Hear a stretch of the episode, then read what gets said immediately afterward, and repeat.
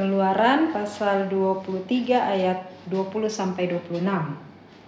Sesungguhnya aku mengutus seorang malaikat berjalan di depanmu untuk melindungi engkau di jalan dan untuk membawa engkau ke tempat yang telah kusediakan. Jagalah dirimu di hadapannya dan dengarkanlah perkataannya. Janganlah engkau mendurhaka kepadanya, sebab pelanggaranmu tidak akan diampuninya, sebab namaku ada di dalam dia. Tetapi jika engkau sungguh-sungguh mendengarkan perkataannya dan melakukan segala yang kufirmankan, maka aku akan memusuhi musuhmu dan melawan lawanmu. Sebab malaikatku akan berjalan di depanmu dan membawa engkau kepada orang Amori, orang Het, orang Feris, orang Kanaan, orang Hewi dan orang Yebus, dan aku akan melenyapkan mereka. Janganlah engkau sujud menyembah kepada Allah mereka atau beribadah kepadanya, dan janganlah engkau meniru perbuatan mereka, tetapi haruslah engkau memusnahkan sama sekali patung-patung berhala buatan mereka, dan tugu-tugu berhala mereka haruslah kau remukkan sama sekali. Tetapi kamu harus beribadah kepada Tuhan Allahmu, maka ia akan memberkati roti makananmu dan air minumanmu, dan aku akan menjauhkan penyakit dari tengah-tengahmu. Tidak akan ada di negerimu perempuan yang keguguran atau mandul, aku akan menggenapkan tahun umurmu. Amin.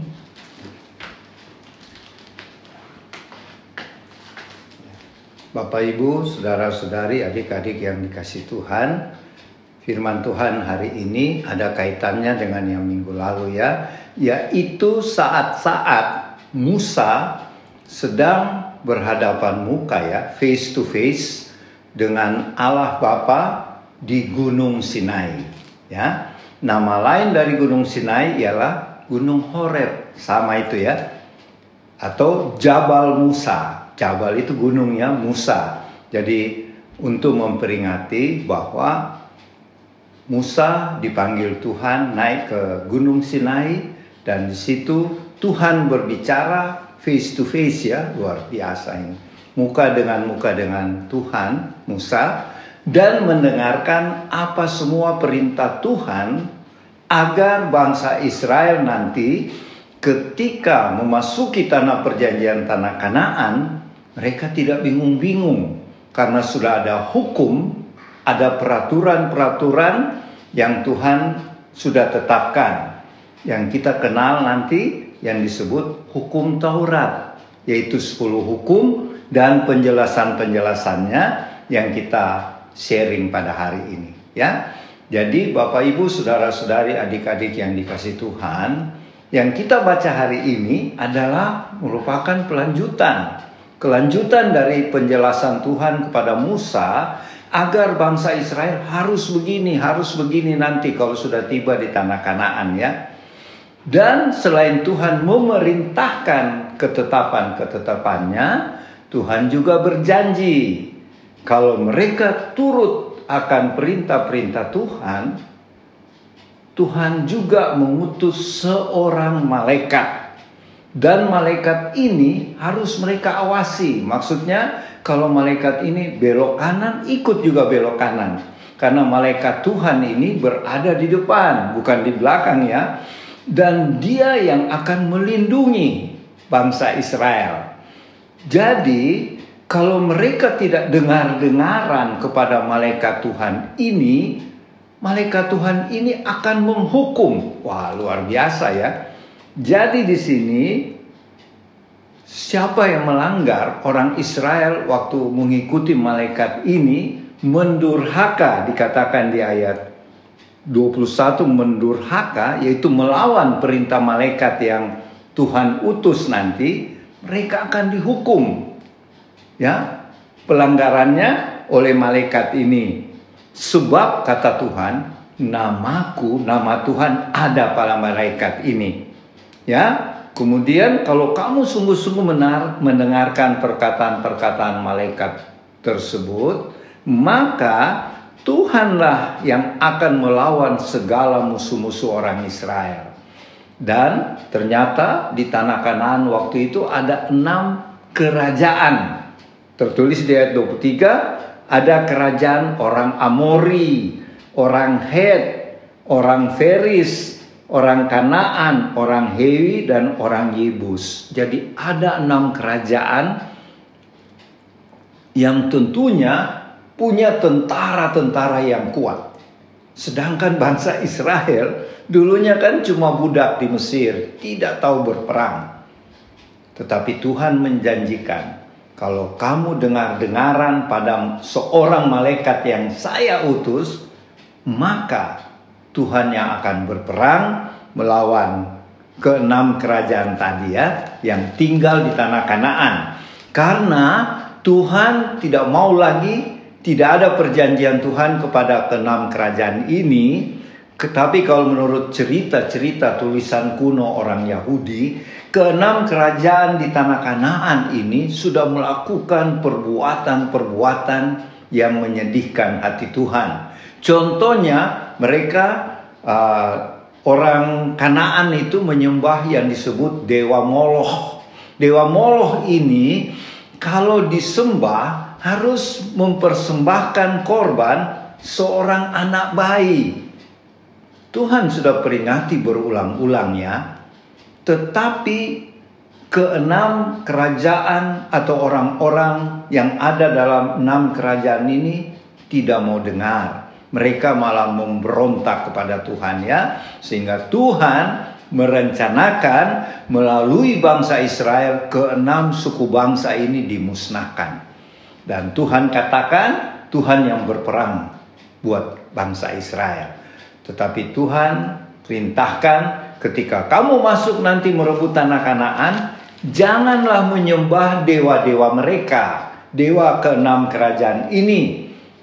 Kalau mereka tidak menyembah, mereka harus menyembah hanya kepada Allah Bapa saja. Ya, kepada Tuhan Allah saja yang membebaskan mereka dari tanah Mesir perbudakan di Mesir.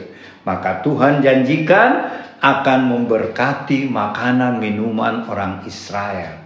Dan tidak ada wanita yang keguguran, tidak ada yang mandul, dan diberikan panjang umur. Luar biasa ya. Dan kita lihat kemudian sangat menyedihkan bangsa Israel ternyata tidak taat. Mereka memberontak. Tapi itu lain persoalannya. Kita kembali lagi kepada pembacaan kita, kita perhatikan sekarang. Siapa seorang malaikat itu yang Tuhan utus? Ternyata malaikat itu adalah Tuhan Yesus sendiri, ya.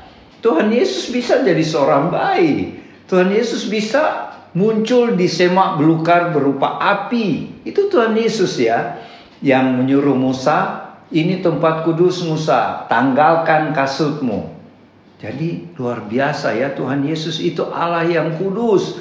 Tanah tempat Musa berpijak waktu melihat semak belukar terbakar, tetapi semaknya tidak terbakar api. Itu ajaib ya. Itu adalah Tuhan Yesus ya yang berupa api. Makanya ada firman Tuhan di kitab Keluaran, Allah itu api yang menghanguskan. Nah, ini contohnya. Dan kemudian malaikat itu adalah Tuhan Yesus sendiri. Kalau istilah teologianya, teofani.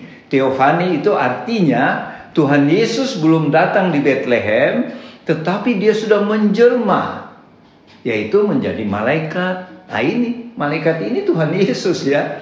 Jadi Tuhan Yesus yang berperang buat bangsa Israel. Makanya mereka tidak boleh mendurhaka sama malaikat ini.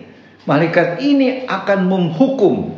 Yang bisa menghukum cuma Tuhan. Jadi ini bukan malaikat biasa ya. Tapi orang Israel percaya kalau kata malak, malak itu malaikat ya, bahasa Ibrani-nya malak ada dua macam. Itu bisa utusan berupa manusia, seperti kita ini malak juga utusan kalau bahasa bahasa Yahudi ya Israel malak itu malaikat atau utusan. Jadi ada dua artinya. Kalau sebagai utusan dia manusia seperti Rasul Paulus, 12 murid itu malaikat juga. Malaknya Tuhan. Tapi sekarang kita orang percaya lebih populer disebut duta-duta Kristus. Ya, kalau duta itu keren ya, seperti duta besar. Wah, hebat. Kita duta besarnya kerajaan sorga ya. Jadi kita belajar dari pembacaan ini bangsa Israel harus taat pada malaikat itu yaitu Tuhan sendiri. Dan kita juga demikian. Kita adalah duta-duta Kristus di akhir zaman, kita harus taat pada perintah Tuhan Yesus. Salah satu perintahnya yaitu kita harus saling mengasihi. Kita yang kemudian kedua kita harus memberitakan Injil yang terkenal dengan nama Great Omission atau amanat agung Tuhan Yesus. Ya, kalau kita lakukan dua hal ini saja, kita akan berkenan di mata Tuhan. Maka kita akan diberkati dengan kelimpahan. Itu janji Tuhan ya kepada bangsa Israel dan pada kita juga. Dan diberikan panjang umur. Dan wanita-wanitamu tidak ada akan yang keguguran. Sebab zaman itu gampang sekali wanita-wanita keguguran ya. Karena airnya tidak sehat dan macam-macam sebab. Tapi Tuhan janjikan kalau kamu bangsa Israel taat kepada malaikatku itu, yaitu Tuhan sendiri, maka Tuhan akan memberkati dengan makanan, minuman, dan juga wanita-wanitanya tidak keguguran, tidak mandul, dan diberikan panjang umur. Dan perintah Tuhan, jangan menyembah Allah-Allahnya orang Kanaan, seperti Baal, Moloch, Asera, dan banyak nama-nama lainnya lagi ya. Dan buat kita, kita juga janganlah menyembah ilah-ilah lain. Yaitu dalam wujudnya, jangan pergi ke okultisme. Jangan pergi tanya-tanya ramalan-ramalan seperti zodiak. Jangan pergi bertanya di dukun-dukun atau kuamia dan lain-lain sebagainya. Tuhan sangat membenci hal itu. Jadi marilah kita dengarkan semua perintah-perintah Tuhan Yesus yang terdapat di dalam Alkitab. Dan kalau kita lakukan itu dengan penuh kasih, taat kepada Tuhan Yesus, kita pasti diberikan kehidupan yang berkelimpahan, ya, makanan minuman kita diberkati dan sudah pasti kita akan ke tanah perjanjian kita yaitu sorga yang kekal dan kita akan tinggal bersama dengan Tuhan Yesus Allah Bapa Roh Kudus sampai selama-lamanya di sorga yang kekal. Terpujilah Tuhan Yesus ya. Demikianlah firman pada hari ini dan selanjutnya nanti Oma Palar yang merampungkannya, menyempurnakan. Tuhan Yesus memberkati. Selamat siang Bapak Ibu di rumah, saudara-saudari, teman-teman warlot. Kita jumpa pada siang ini. Saya melanjutkan apa yang Bapak katakan tadi, saya hanya melengkapi. Eh, kita lihat firman dari keluaran 23 tadi, ayat 20 sampai 26. Eh, untuk saya bawakan pengertian ini, eh, apa yang kita baca, saya ambil dari kata malaikat utusan Tuhan ya. Apakah hal ini berlaku perjanjian lama yang kita baca itu berlaku untuk saat ini. Saya tidak kupas yang lain karena kita sudah tahu dengan pengertian ketaatan yang ada di situ yang Tuhan uh, kita baca ada ketaatan akibat kita taat kita betul-betul patuh maka berkat akan datang tetapi yang saya uh, bawakan untuk siang ini bagaimana mengenai utusan. Utusan yang seorang malaikat yang Bapak tadi katakan itu adalah Tuhan sendiri. Ya. Tetapi ada di situ saya renungkan ada kata Tuhan dan malaikat. Ya. Di situ ada benang merahnya itulah utusan ya. Nah, yang kita baca dari firman perjanjian lama dan yang kita renungkan sekarang mengenai bagaimana dengan kita pada zaman itu, ap, zaman sekarang, apakah itu berlaku utusan ya? Kalau saya renungkan, kita sama-sama sudah mempelajari firman, kita dengar firman ya. Saya berkesimpulan, saya mau harus mengatakan juga utusan yang Tuhan berikan pada malaikat ya, kita juga ada di situ. Malah apa yang Tuhan katakan utusan bagi kita generasi kita. Sedikit saya mau katakan ada kata lengkap sangat lengkap dan sangat um, bisa dikatakan berat untuk mempertahankan. Karena untuk menjadi utusan yang saat ini generasi kita punya yang Tuhan berikan adalah Tuhan sendiri. Kita tahu Tuhan sendiri berupa rohnya tinggal di dalam kehidupan anak-anaknya, anak-anaknya pada zaman akhir ini. Bagaimana kita melengkapi kata utusan itu di dalam kehidupan kita. Di situ ada kata malaikat dan Tuhan. Di masa generasi kita Tuhan katakan, aku rohku sudah tinggal di dalam roh Tuhan sudah tinggal di dalam kita. Itu suatu kata yang sangat lengkap ya. Kalau Tuhan sendiri yang tinggal ya. Kita boleh e, mengatakan utusan bisa, tapi pengertian rohku yang tinggal di dalam kita kalau untuk saya itu itu untuk menjaga roh itu tetap dengan kita, hidup kita, sedikit perjuangan dan saya boleh katakan itu berat karena penuh tantangan ya. Kembali saya mau katakan bahwa dalam praktek kehidupan yang kami jalankan pelayanan mempertahankan itu sulit. Dan iblis tahu juga akan hal ini. Kenapa saya mengatakan itu?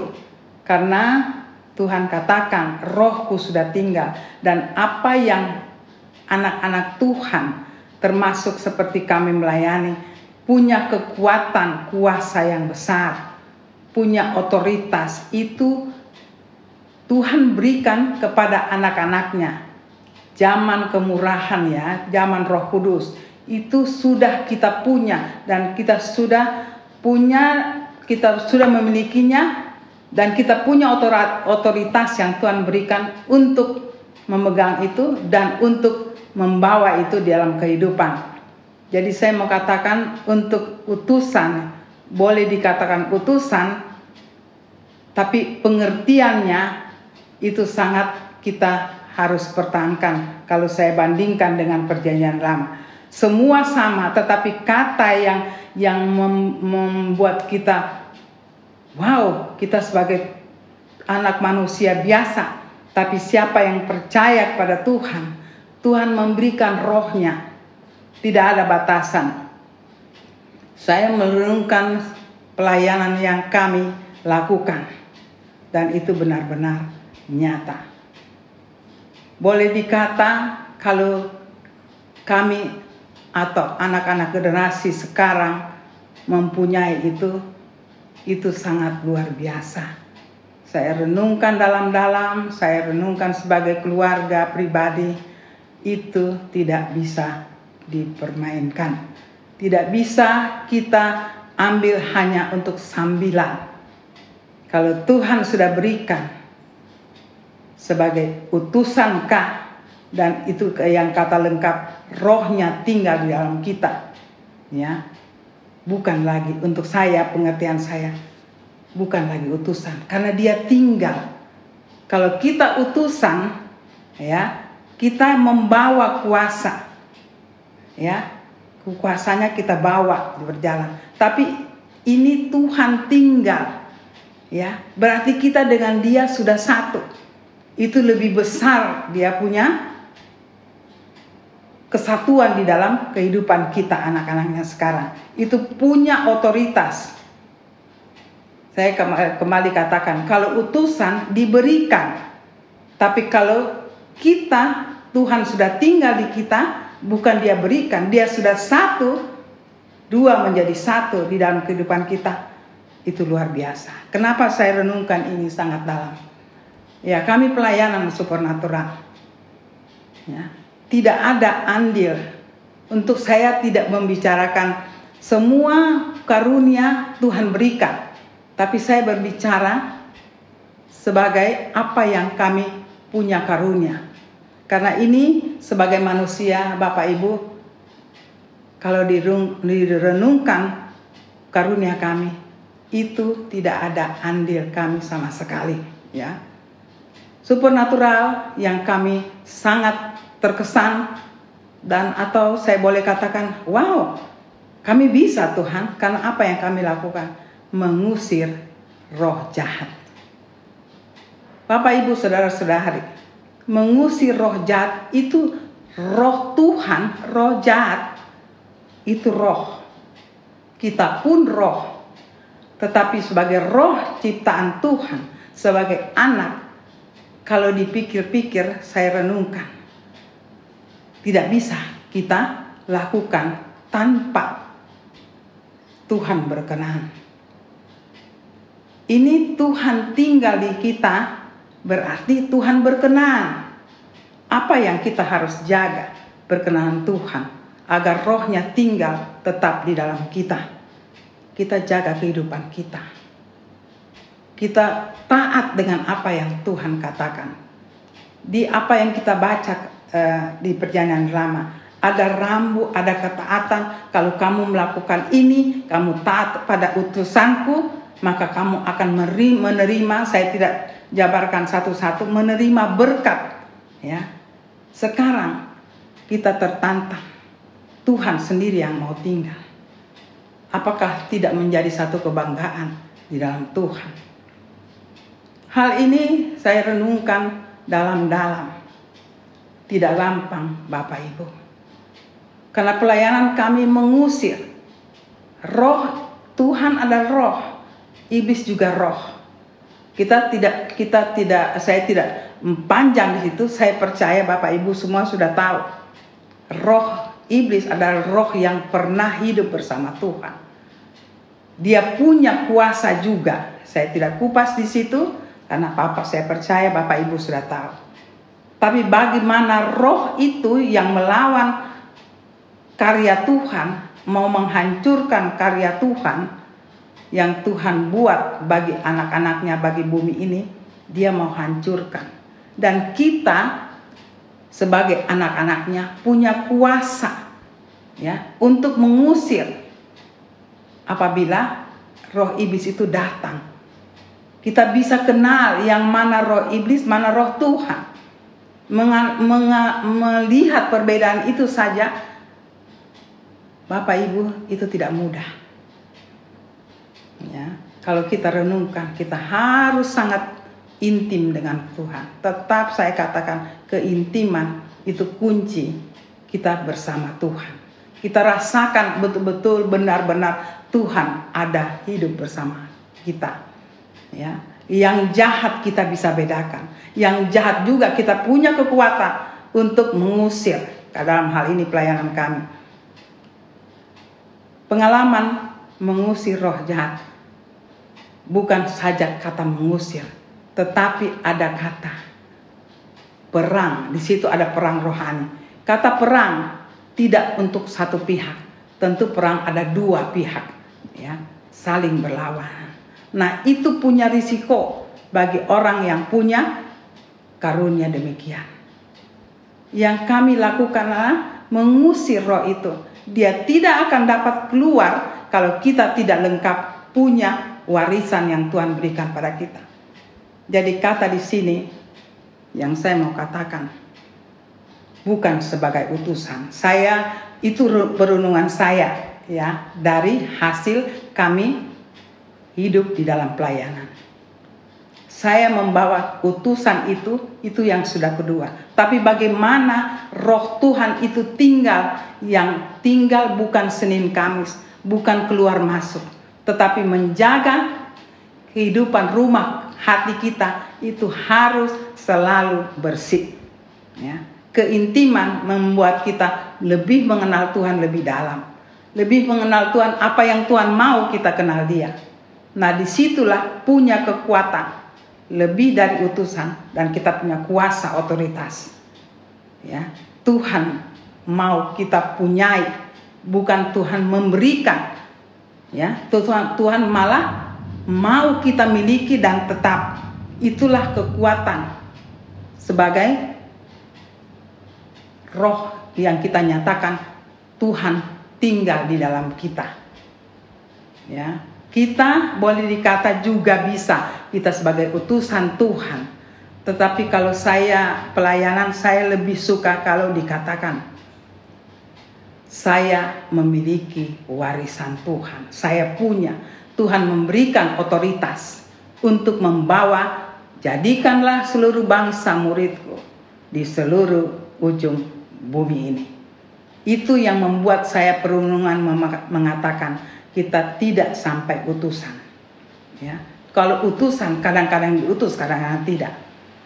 Tapi kalau Tuhan tinggal itu lebih dari utusan. Bapak Ibu, saudara-saudari, kata ini membuat kita harus bangga. Kita adalah anak-anak Tuhan. Beda dengan dunia ini. Kita harus memiliki itu. Sehingga waktu Tuhan tinggal, apa kita melihat, kita berkata, kita berpikir adalah punya Tuhan. Kita melihat dunia ini bukan dengan mata dunia. Kita melihat dunia ini adalah dengan mata Tuhan. Jadi kita bisa bedakan. Kita tahu yang mana iblis, yang mana Tuhan. Itu nyata Bapak Ibu. Itu bisa. Saya katakan tidak ada alasan. Kita tidak ada alasan katakan saya manusia biasa. Kalau kita punya hal yang demikian secara radikal, kita tidak akan diri katakan diri kita adalah manusia biasa. Kita manusia hebat, ya. Kita manusia yang Tuhan mau pakai kita, ya, menjadikan dunia ini pengikut Tuhan. Itulah yang saya bisa katakan bahwa perbedaan kita uh, Tuhan tinggal dengan kita dan Tuhan mengutus kita. Saya lebih senang Tuhan tinggal dan kita punya kuasa otoritas. Karena apa? Karena kami punya pengalaman. Setan pun kami usir itu keluar. Tidak ada alasan. Ya. Dan itu luar biasa Bapak Ibu. Saya tidak kupas di sini karena itu pengalaman yang panjang sekali dan tidak bisa ada sekolahnya. Supernatural saya kalau untuk saya tidak ada sekolahnya. Tapi mengenal supernatural kita bisa belajar. Tapi kuasa itu kita miliki tidak bisa. Itu hanya Tuhan yang bisa memberikan.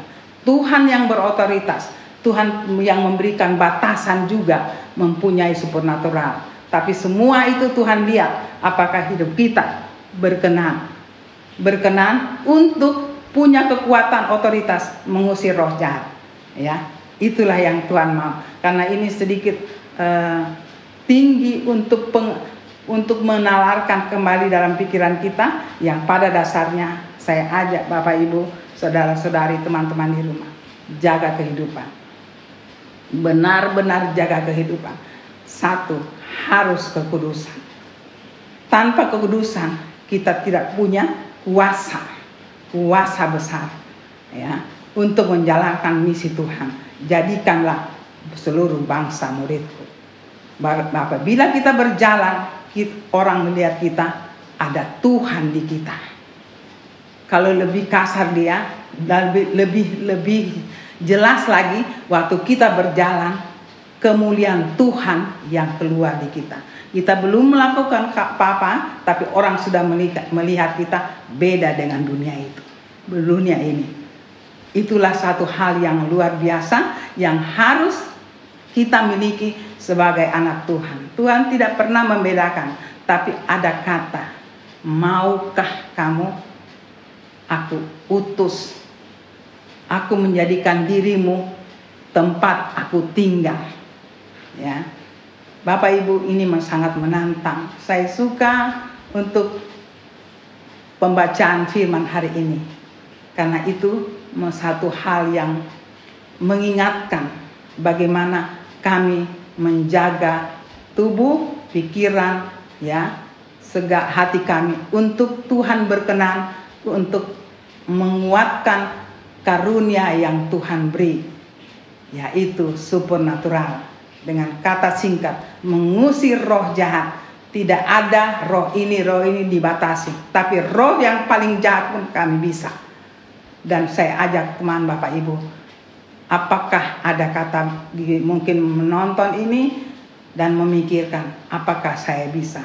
Saya ajak saya mengatakan itu bisa Bapak Ibu. Itu bisa. Tuhan tidak pernah memilih siapa pun.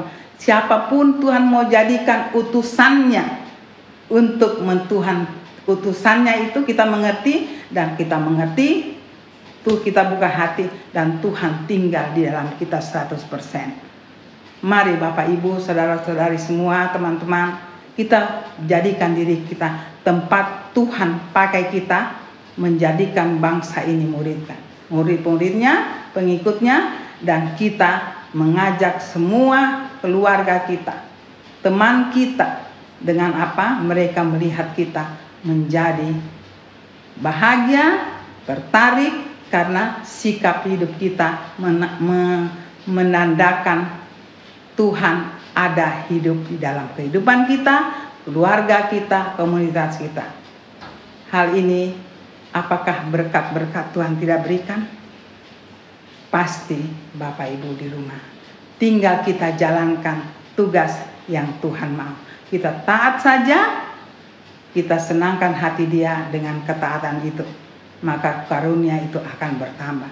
Saya hanya sampai di sini Bapak Ibu, saudara-saudari di rumah, kiranya saya berdoa Roh Kudus memberikan satu pengalaman penyegaran rohani yang lebih lagi dari apa yang saya berikan pada hari ini. Terima kasih. Tuhan memberkati sampai kita ketemu lagi. Amin.